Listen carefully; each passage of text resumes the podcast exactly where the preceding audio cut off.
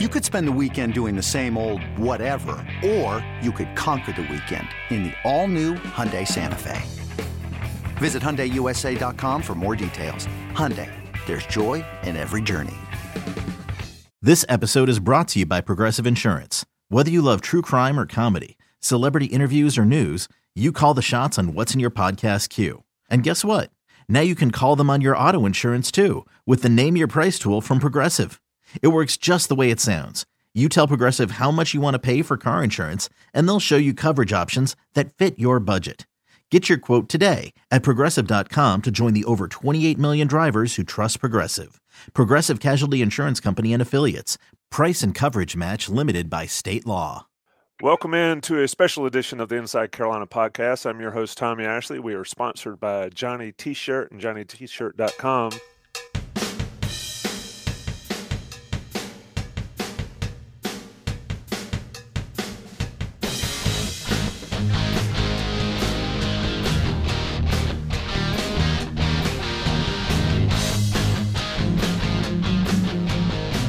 Got a not so well a special guest, but not an unknown guest today. Talk a little Carolina basketball. Mr. Dewey Burke. What's going on, Dewey?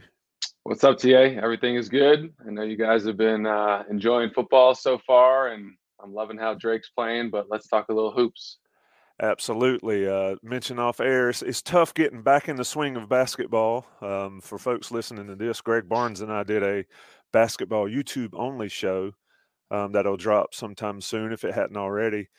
Um, but Dewey, I wanted to get you in here to sort of sort of preview this basketball team. Um, it is incredible what six or seven months will do for a program. Um, last time you and I talked it was after the national championship, everything and all that that went with that. But when you think back to February, Dewey, to right now, um, how incredible has that been? In the program's history. I mean, I, I, can't think of another moment in Carolina basketball history where it's been one place in February and seven or eight months later in a completely different place and quite frankly the right place for North Carolina basketball. No, it remains remarkable.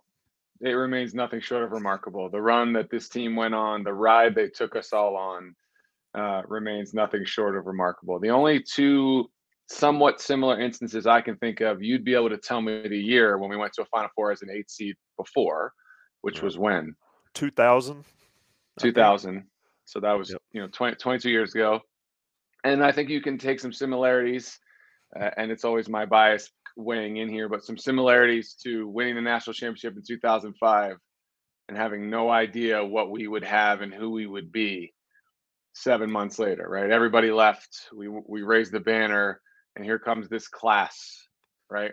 This class of 2009 that nobody knows what you have. And then they do what they do or what we did. Uh, not only that first year when we far uh, surpassed expectations, but obviously what they eventually became. But you didn't know, right? I mean, in, in May of 2005, after everybody declared, all you knew that you had was David Noel and and Reyshawn Terry, who played sparingly. That's all you had. Um, so that was remarkable. But uh, th- this is as much excitement as I can recall for a Carolina team. Uh, and it's also very unique that everybody came back and the, the NIL uh, world that we're in now is part of that. And I think we're going to get into that.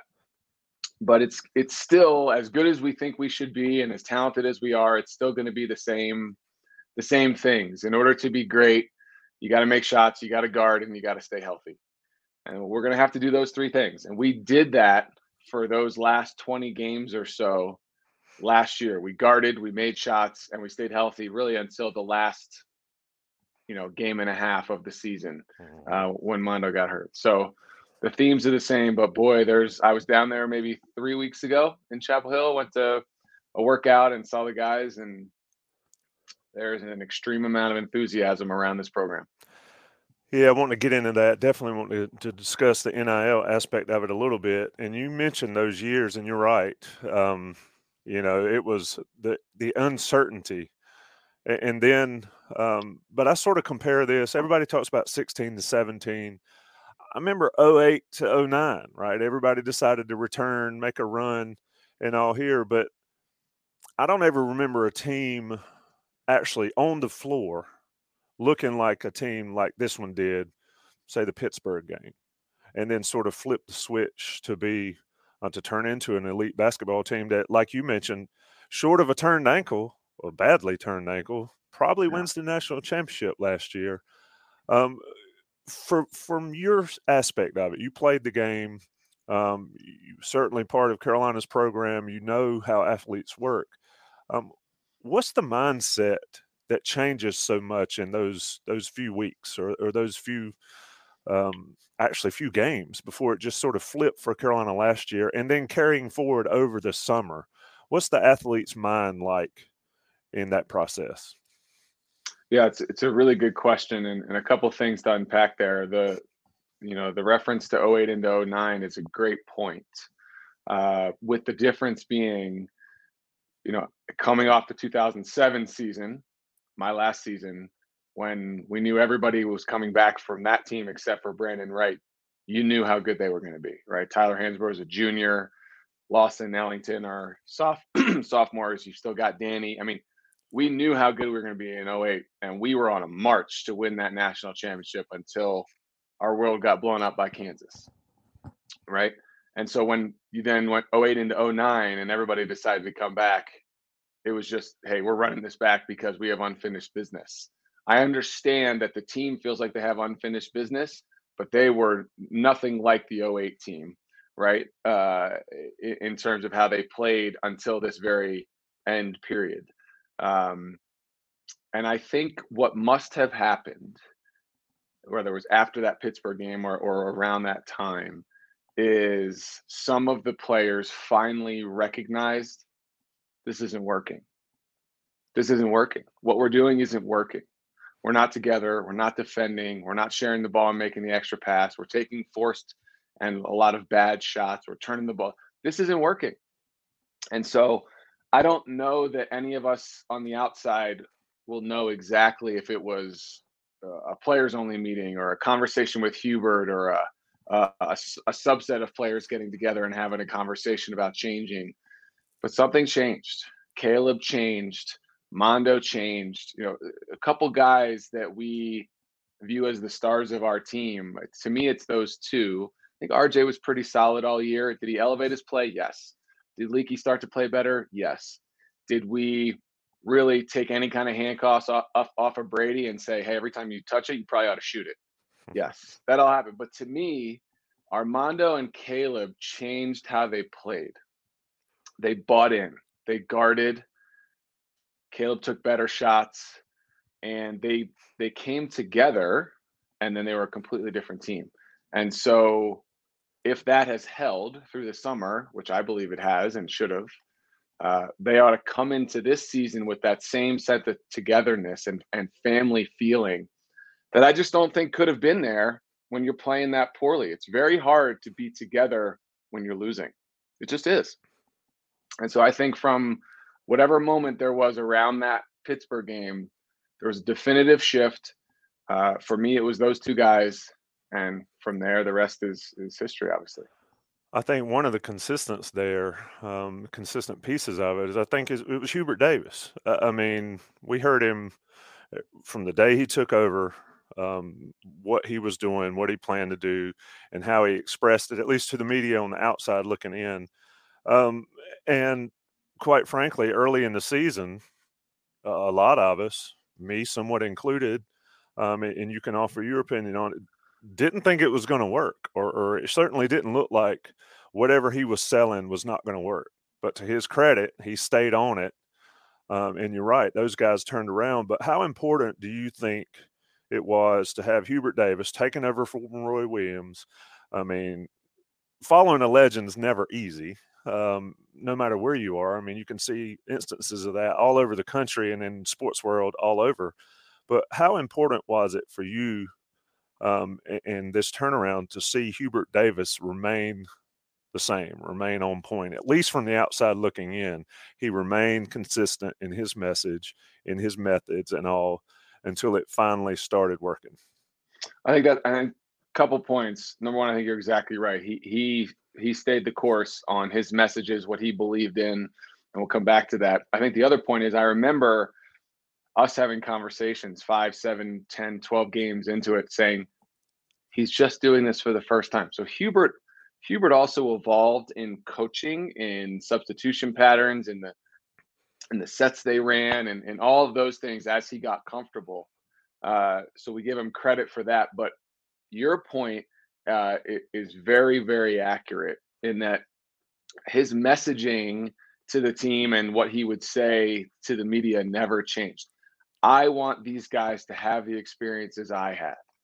That's what he kept saying. I want them to understand what it's like to go on a run, hang a banner, win an ACC championship, get to a Final Four. He didn't win a national championship, but that was the message. Right? I want these guys to create their own memories and have the ones that I have. And he kept saying it, and he kept saying it. And leading up through mid January, n- none of their experience was much like what Hubert experienced, right? Mm-hmm. But then it clicked in, and then it changed. So now these guys have had a taste of what many of us who have been a part of the program have been able to to enjoy and and reflect upon. And that was his consistent message. I want you guys to have the carolina basketball experience that i had. That's why everybody on the staff is a carolina guy. It's all the same message. You guys are here to have the experience we all had before you. And now they had a taste of that right? So his messaging came to fruition. They did have that experience. Uh, they fell one step short. So now the question is, uh, does he have to change that message? Because they say, okay, we did, we did experience it, Hubert. We have we have a hunger to get that extra step, but boy, I tell you, in the middle of January when it's cold in Blacksburg or or Boston, or you know, you don't want to go to practice. You know, he's going to have some some work to do to keep those guys in it because when you have that kind of success, it's easy to say, well, we're just getting ready for March. We're getting ready for March. All right, but you got to you got to build the habits now, and they ought to have some good habits, but they got to cement them so that they're ready to play as well because we will have the biggest target on our back.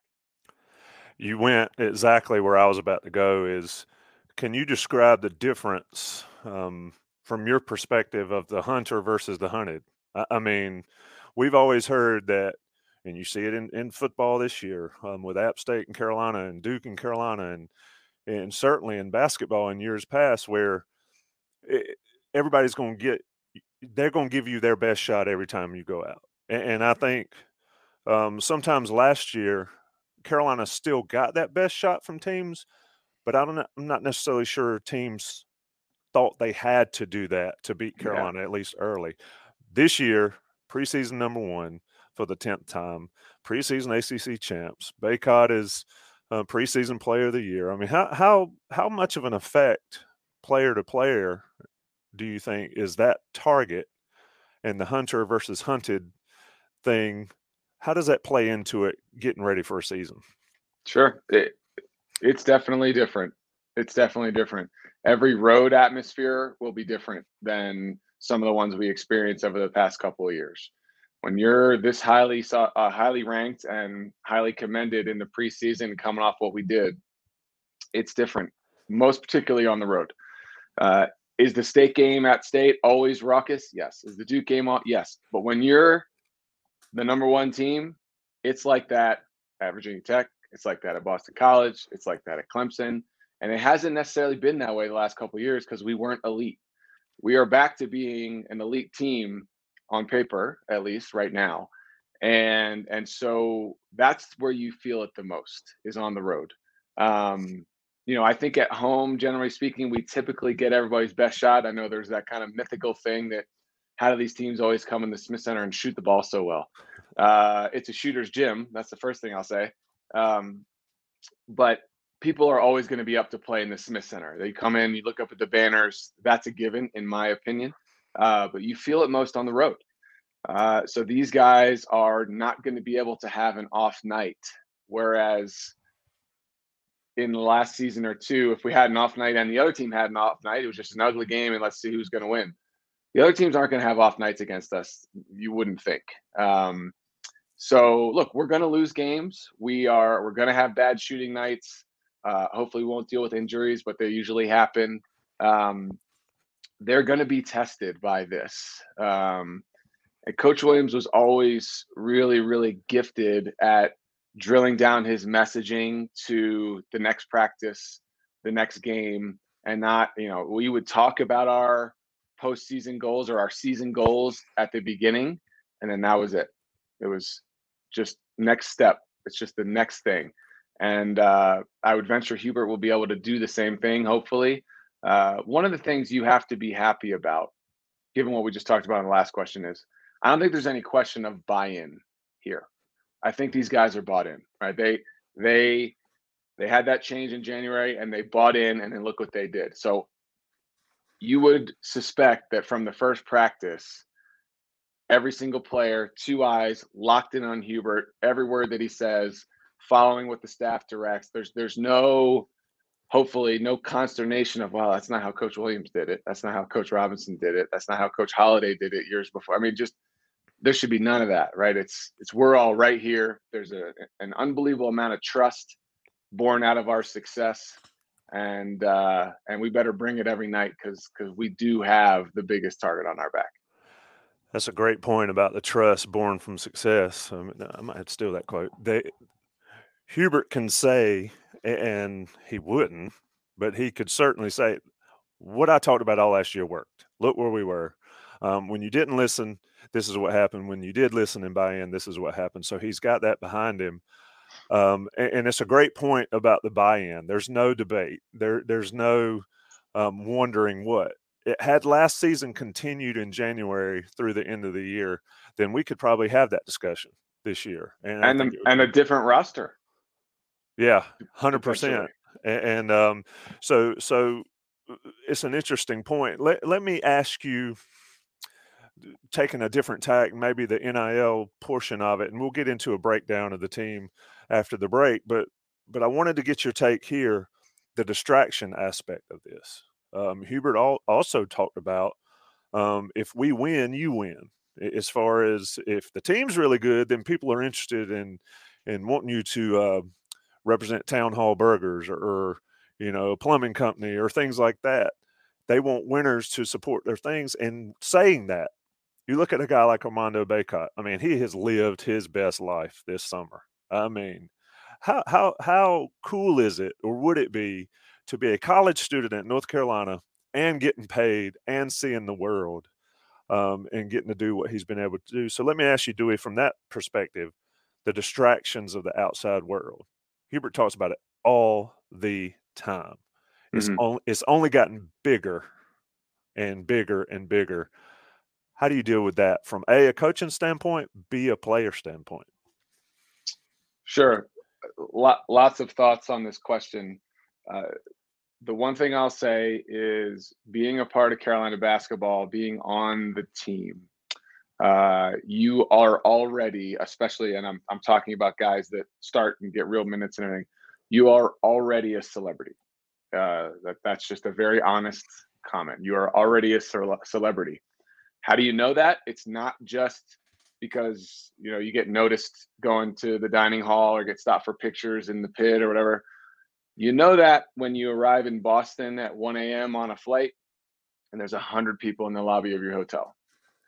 You know that when you go on the road and you go out to shoot two hours before and there's 50 to 75 Carolina fans down by the court just wanting to get a glimpse and take pictures of you it's wild, right? So it's already that. And then you exponentially increase it because of social media and now that these guys are spokesmen for different companies and and getting paid marketing dollars it, it's it's a show i mean you, you're part of a show um, but i will say that i think it's perhaps easier at a program like Carolina because you're already used to all the limelight and the, the light being on you. Whereas my example would be the kid at Miami. Um, last name's Wong, isn't it? Mm-hmm. Isaiah um, Wong. Isaiah Wong, right? They don't have the pedigree of a Carolina program, right? So he's down there as a marquee player at a school that's not a basketball school in a town that doesn't drop everything over their basketball games. and he's making a couple hundred grand or or more than that, and his teammates are looking at him like, you know, why is it all about him? Whereas here, we've got multiple guys that are getting money like that. We've got multiple players that are participating in NIL, and we're a part of a program that's already there. It's already in the limelight all the time. So I do think it's a little bit different. Um, however, uh, I think a very relevant point to make, uh, and it's a little bit of inside baseball, but here's what I would tell our listeners if you guys see Eric Hoots in Chapel Hill or Sean May in Chapel Hill, just thank them for how much work they put into NIL over the summer to make sure that these kids were getting market rate dollars so they didn't have to worry about the transfer portal. I think those guys have busted their ass and it's not in their job description. It's not in their job description. Eric Hoots is out having to raise money for NIL so the players get market rate so they can check that box and not have to worry about it and keep them together. Uh, it's a it's a weird world out there. Um, but I just I make that point not just because he's my friend and and know him well. Those guys have worked unbelievably hard at making sure NIL uh, the box was checked on NIL for our guys, and it has been. Um, so I I'm not worried about it, Tommy. I, I, think these guys tasted success together. They've all been able to per- participate in NIL in their own way. Some guys more than others, sure, but it's not like that Miami situation where you think it's Wong and it's everybody else. I think a lot of our guys are kind of all in the same little little stratosphere um, from a dollars perspective. Uh, and again, the staff has made sure of that. So I, am not worried about it. I think they're going to be fine. I, I do think it's more about what happens on the court. I think it's health and making shots and guarding. And if we do those things, the rest of it takes care of itself. Indeed, it does. Great point there on NIL. It is a thing, and uh, Carolina, you know, Carolina's benefited from it. A lot of schools have benefited from it, but Carolina's benefited from it, especially keeping everybody around, keeping everybody happy off the court.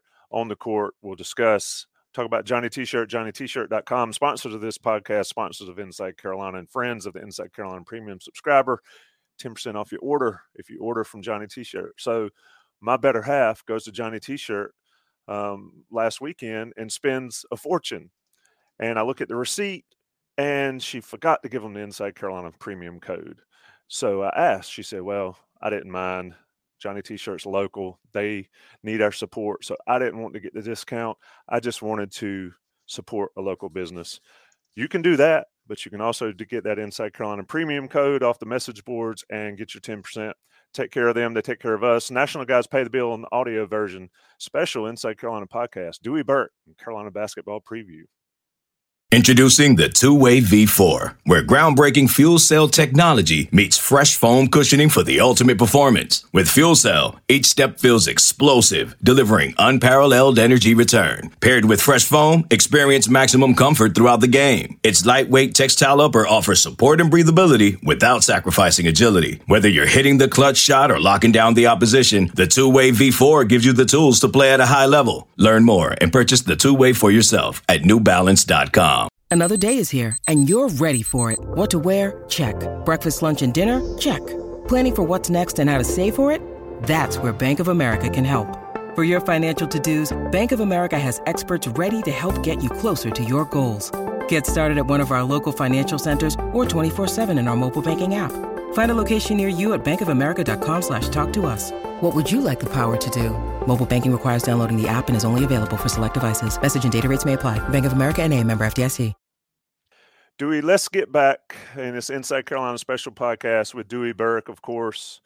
Um, Dewey played on the team. God, it's been a while. Fifteen years ago, man. I know. Uh, don't so, don't, uh, don't start being old talking that I, mean, I feel like I need a blanket. It's cold here, and uh, you know, like the grandparents want to get the blanket because it's cold. let's talk about the team specifically. Um, yeah. I mentioned in the lead uh, Armando Bacot, preseason ACC Player of the Year. Um, let's start with him. I, I mean, saw him as a freshman, fantastic, especially down in the Bahamas against Oregon. Wondered for two years where that was. Uh, they were they were signs of it at, on occasion, um, but never really saw it in full until last year. How does Armando Bacot get better at what he does? I'm not convinced he's always he's going to be a three point shooter, and I think people need right. to do that. But how does he get better, um, given how consistent he was last year? Well, the biggest change for Armando was relentless effort. Relentless effort. When he figured out that if I just play harder than the bigs I'm playing against, I'm already better than them. Now I'm just playing harder too, and I can't be stopped. That's my view. Is his relentless effort is what catapulted him into a guy we're talking about. You're not surprised if he has 20 and 20, right? We, we were comparing him to Sean May after some of the games he had late in the season. Pretty high praise. Uh, so if he brings relentless effort like he did last year, especially in the second half of the season, all the work that he's done this summer on refining skills, better ball handling, using his left. Obviously, everybody's talking about him stepping out and, and being able to pick and pop and shoot threes. And he's doing that with an eye on a professional career. And I understand that. And and if the staff and Hubert are confident in him taking those shots, then good. Take those shots and take them till you don't make them. You know, and if you don't make them, then you got to change. But for me, his relentless effort and and understanding the amount of uh, of constant hustle you have to play with uh, is is how you can feel like you could. This guy could average 15 rebounds a game, and you wouldn't be surprised. Uh, this guy could have a, a, Brice Johnson Florida State like game right? 30 and 20 something. That that's right there for him uh, to me because the effort box is already checked. He's he's figured that part out. Right. So now it's just can you stay healthy and uh, your skills hopefully took a little step up over the summer. Boy, tough guy to stop. And you you think about putting the ball into the post, he ought to have if not eight, you know, ten eyes on him uh, from a defensive perspective, which is going to open up cutting lanes, open shots, skip passes, all those kinds of things, because teams are going to have to double him, especially those that don't have, uh, you know, a good rotation of bigs.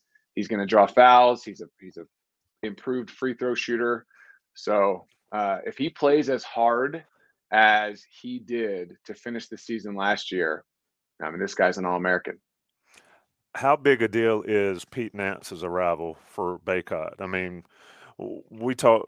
I'm not going to go back to Brady Manek, but that dude was a unicorn. Um, but when it came to post play, they lacked a little bit, and I felt like Bacot shouldered 95% of that load last year. Well, Pete Nance comes in from Northwestern, and he's got the ability to maybe take some of that interior load, whether it's on the defensive end or whatever. Um, how big a deal is that for Bacot, and how do you think those two guys can play together? Given that last year it was Bacot and post, and that was about it. Sure. Well, the answer is we don't know. The answer is we don't know, but on paper and and what statistically Nance has done in his career would lend itself to believing that he's a little bit more of a, of a true inside out presence. We know he can shoot the three ball. He's not going to shoot it like Brady. No one maybe ever will again. Uh, I mean, the way the way Brady shot the ball as a as a catch and shoot four man was was breathtaking. Um, and uh, uh, you know, so on the defensive end, I think it was a good point. Uh, a lot of times, hopefully, Nance can perhaps guard the other team's best post player to give Mondo a little bit of a break, or they can at least rotate. Whereas to your point last year, there was no question Mondo had to guard the other team's best post player and and was uh, was also down there banging a lot by himself on the board. So you ought to have help on the backboard. You ought to be able to do a little rotating defensively where he can maybe get a break. Um, but the answer is we don't know. I mean, one of the best things about our offense and when we really started to play well was that we were really spread out. You know, a lot of four out, one in. Uh, we run some horn sets where the two bigs would set screens, but Brady was never really all that often anyway, rolling to the to the glass and being in the paint. He truly became almost like a three man, and we played uh, as a one, a two, and two threes and a five. Uh, and so I don't I don't know uh, how they're going to adapt to to be being also more of a post presence. Um, it's easier to double Armando if the second post player is just on the other block or at the elbow. It's easier to double big to big versus when you're spread out. Now, because he can shoot, ideally, we will still play a lot of four out, one in. If we want to put Nance in the post because there's a mi- mismatch, then Armando can step out. I'm curious to see if we're going to play much, if any, sort of traditional Carolina three out, two in, right? The old school Coach Smith, Coach Williams. Uh, we got we got away and went away from our box sets and did uh, a lot of different things out of secondary, and then ran a lot of a lot more pro style pick and roll type offense than we've seen historically. So how does that come together when you do have two bigs? Uh, it'll be interesting. Now, look, we're also going to play when Dontrez comes in and Puff. You know, we're still going to play with one big a lot too. Uh, so all that's going to be very interesting. But uh, I think the answer is we don't know. We didn't know what we had with Brady, and we didn't really find that out until the second part of the year. Uh, and we don't know what we have with Pete. So it's going to be interesting. Uh, the roster is different, um, but he should help. It, it's a great point about it. It'll be interesting to see how Hubert and the staff adapt to the skill sets because everybody else is the same. Um, and you flop Nance and Manek, and it, that'll be something I watch a lot. And it'll be a work in progress, and it may be ugly at times early in the season.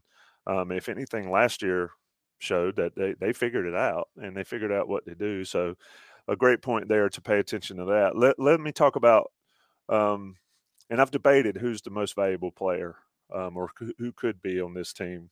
Um, but let's talk about Leaky Black. Um, uh, I wrote in his preview article that was on Inside Carolina. I don't know if any Carolina player has ever been um, sort of talk. I don't want to say talk negative about, but people were down on Leaky for a lot of his career. Um, had a lot of you know negative comments. We'll put it that way. Yep. And then it sort of flipped when he came out of his shell. I mean, he talked about the anxiety issues and all that, and how Jackie helped him with that. But but in the last half of the season, Dewey, I'm not sure there's been a more beloved Carolina player um, that whose box score, purely a numbers box score, was nothing really to write home about. Can you just talk about the the leaky effect um, they, yeah. they say lockdown leaky, but good gracious, man, what a ride he's been on, and and what does he do this year to keep it going? It is so interesting. He came in with this reputation of of potentially being somebody that could play point guard at six eight and average a triple double and and do all these things, and then he was just never healthy, uh, never healthy, never able to work on his skills in the summer and uh, and then obviously had had confidence issues and anxiety issues, and those that's very real. When you come with expectations and then you underperform, you know, you hear it, you hear the comments, you're aware, and uh, and I think he also had to figure out who he was as a basketball player. He's not he's not that, right? He's not a facilitator and a guy that can get you 15, 10, and 8. He's a great complementary piece a glue guy, a fantastic defender, the guy who makes the right pass, sets the right screen, gets the right loose ball, all of those things. And so when he settled into that role and was healthy, uh, he was as important as any player on our team last year and the run that we went on. Uh, not everybody gets to shoot it 20 times a game.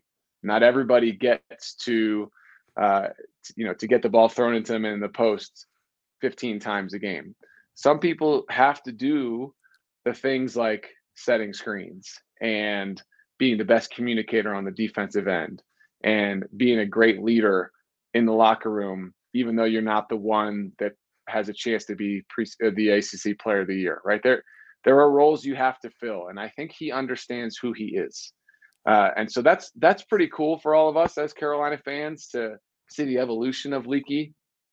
Uh, but to me, health is the biggest thing. With health comes the ability to work. With the ability to work comes confidence. With confidence, you then play well in games. You play well in games, you believe you're going to play well in the next game. That's what happened to him, right? There was a crisis of confidence there and a crisis of health that really took several years to to unwind itself. Uh, but here we are with a fifth year senior that is unbelievably experienced, uh, will be unbelievably motivated uh, to to leave his lasting impression on the Carolina program and how great that you know that your elder statesman doesn't need the ball, doesn't need to stuff the stat sheet. He's going to guard, he's going to hustle, he's going to communicate, he's going to lead. Boy, that's pretty exciting to have. Not a lot of teams have that. Yeah, a couple points there. Dean Smith used to always say there's no limits to what you can accomplish if nobody cares who gets the credit. Leaky is a prime example uh, uh of that.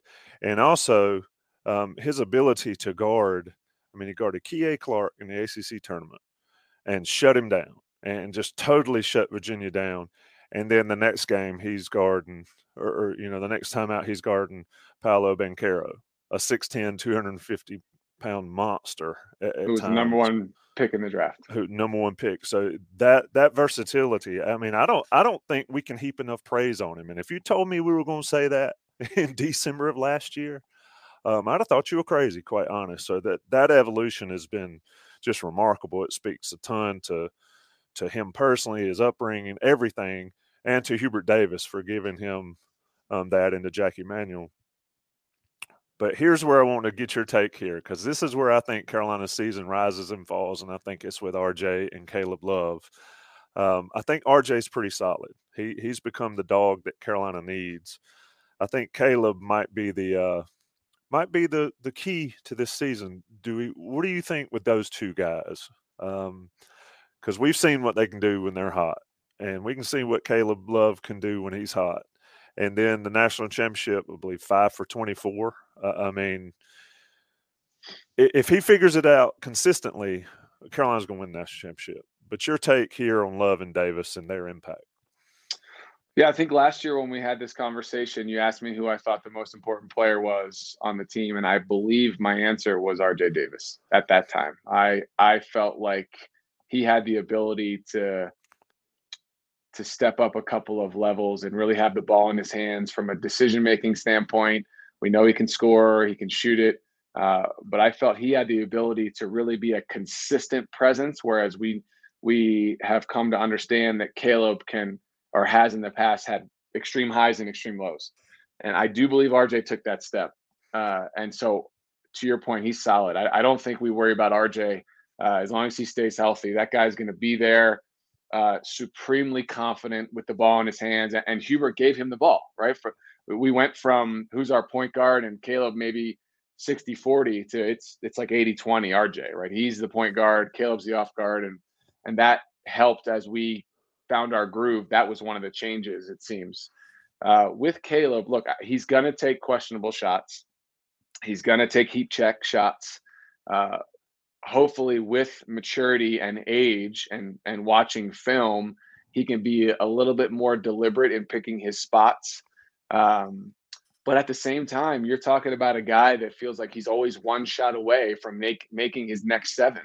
And so there's going to be there's going to be a little bit of a license there that that he has and and you can argue has earned based on some of the performances he's had. Now, the challenge for Hubert will be if he is taking contested threes off the dribble, challenging shots, and is is ice cold. You know, he's got to coach him through that. You can't do that in the national championship, right? It's the last game.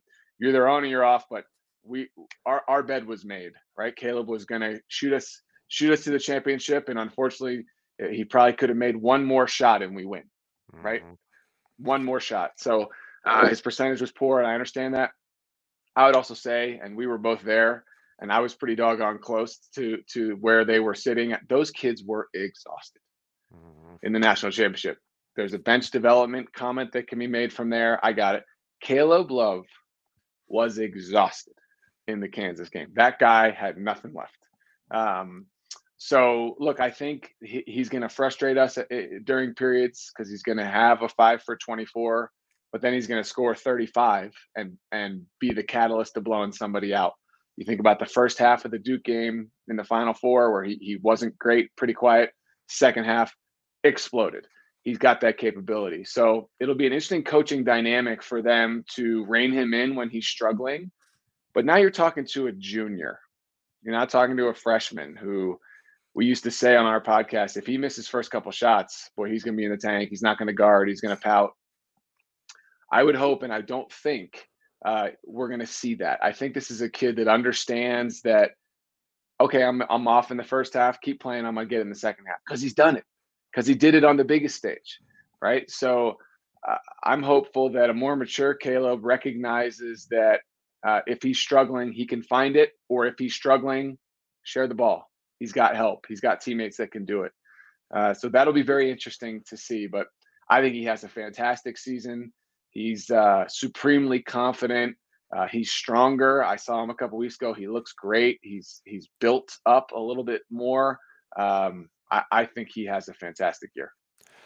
Yeah, and that's a great point. Uh, it, rather than going five for twenty-four, go maybe maybe five or, or three for ten with five or six or seven assists. That that's the growth there. Yep. Um, but to your point, those guys were dead. I mean, nobody can ever None nobody can ever question whether they gave max effort at the end of the season because and the emotional toll of that final four game I, just that that we didn't talk about it and i'd love to because i've watched the game like five more times um but the emotional toll of that game i don't think can be understood to be on the floor for that i mean we we were at the pinnacle of sports for that game not our sport, not even just basketball. We're at the pinnacle of sports.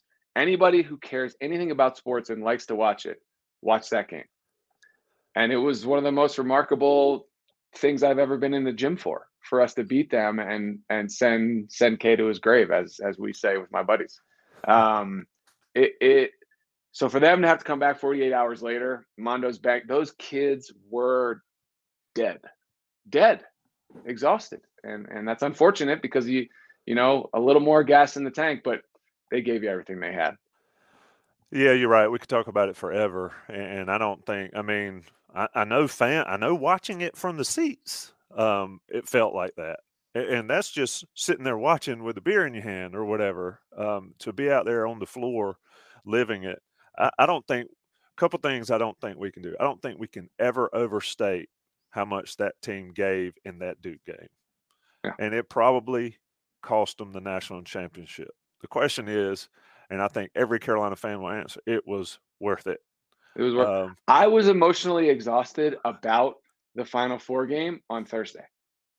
Oh, yeah. Two days before, we had done a couple podcasts, and we went to New Orleans. Like I was emotionally toast by the time that game tipped off, and we had to be the second game, so we had to sit through the other game.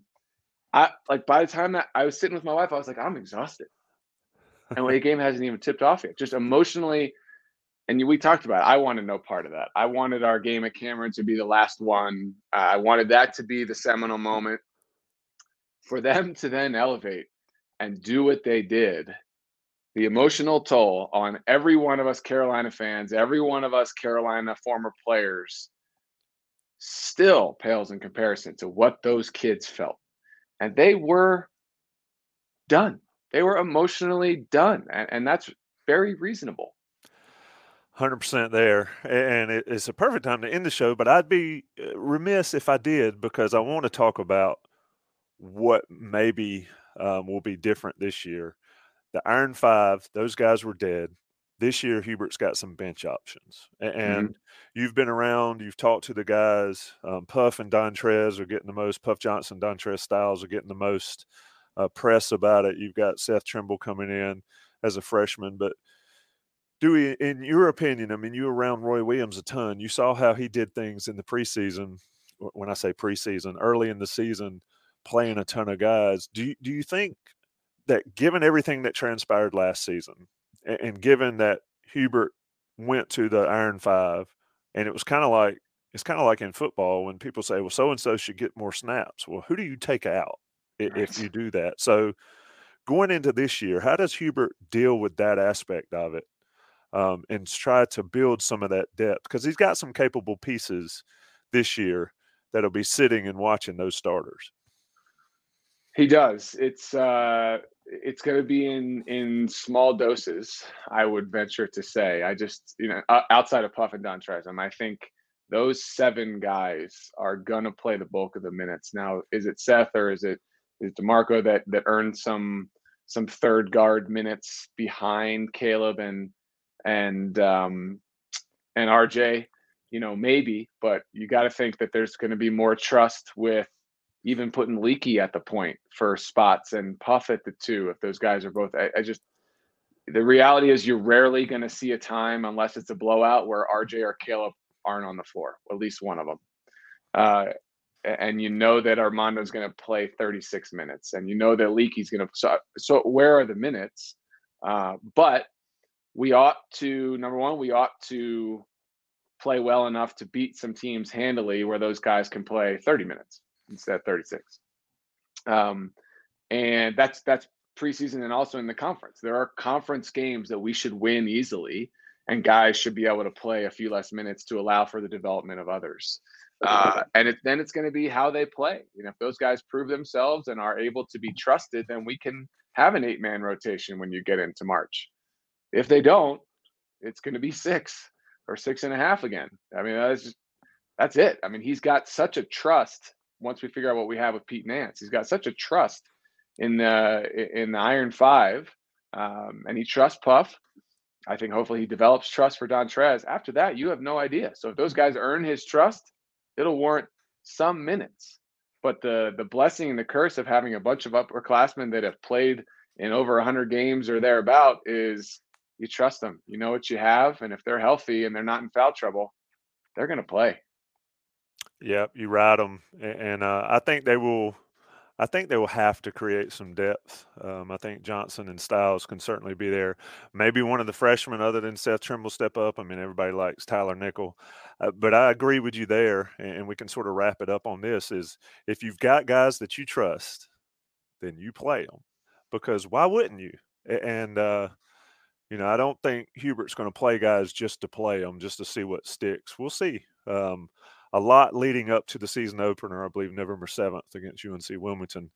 Uh, Dewey, it's always a pleasure. Anything left, my man? I'm good. Let's let's stay healthy and and make a run. It's going to be fun to watch. Indeed. This has been a special Inside Carolina podcast basketball preview with Dewey Burke, sponsored by Johnny T-Shirt, johnnytshirt.com. Plenty more content on Inside Carolina. Football season still rolling along, basketball season heating up. Check out all the preview articles and the preview highlights on the YouTube channel. Everything you need right here with Inside Carolina. Thanks, Dewey. Thank you. This is Tony Kornheiser show. I'm Tony. You expected someone else?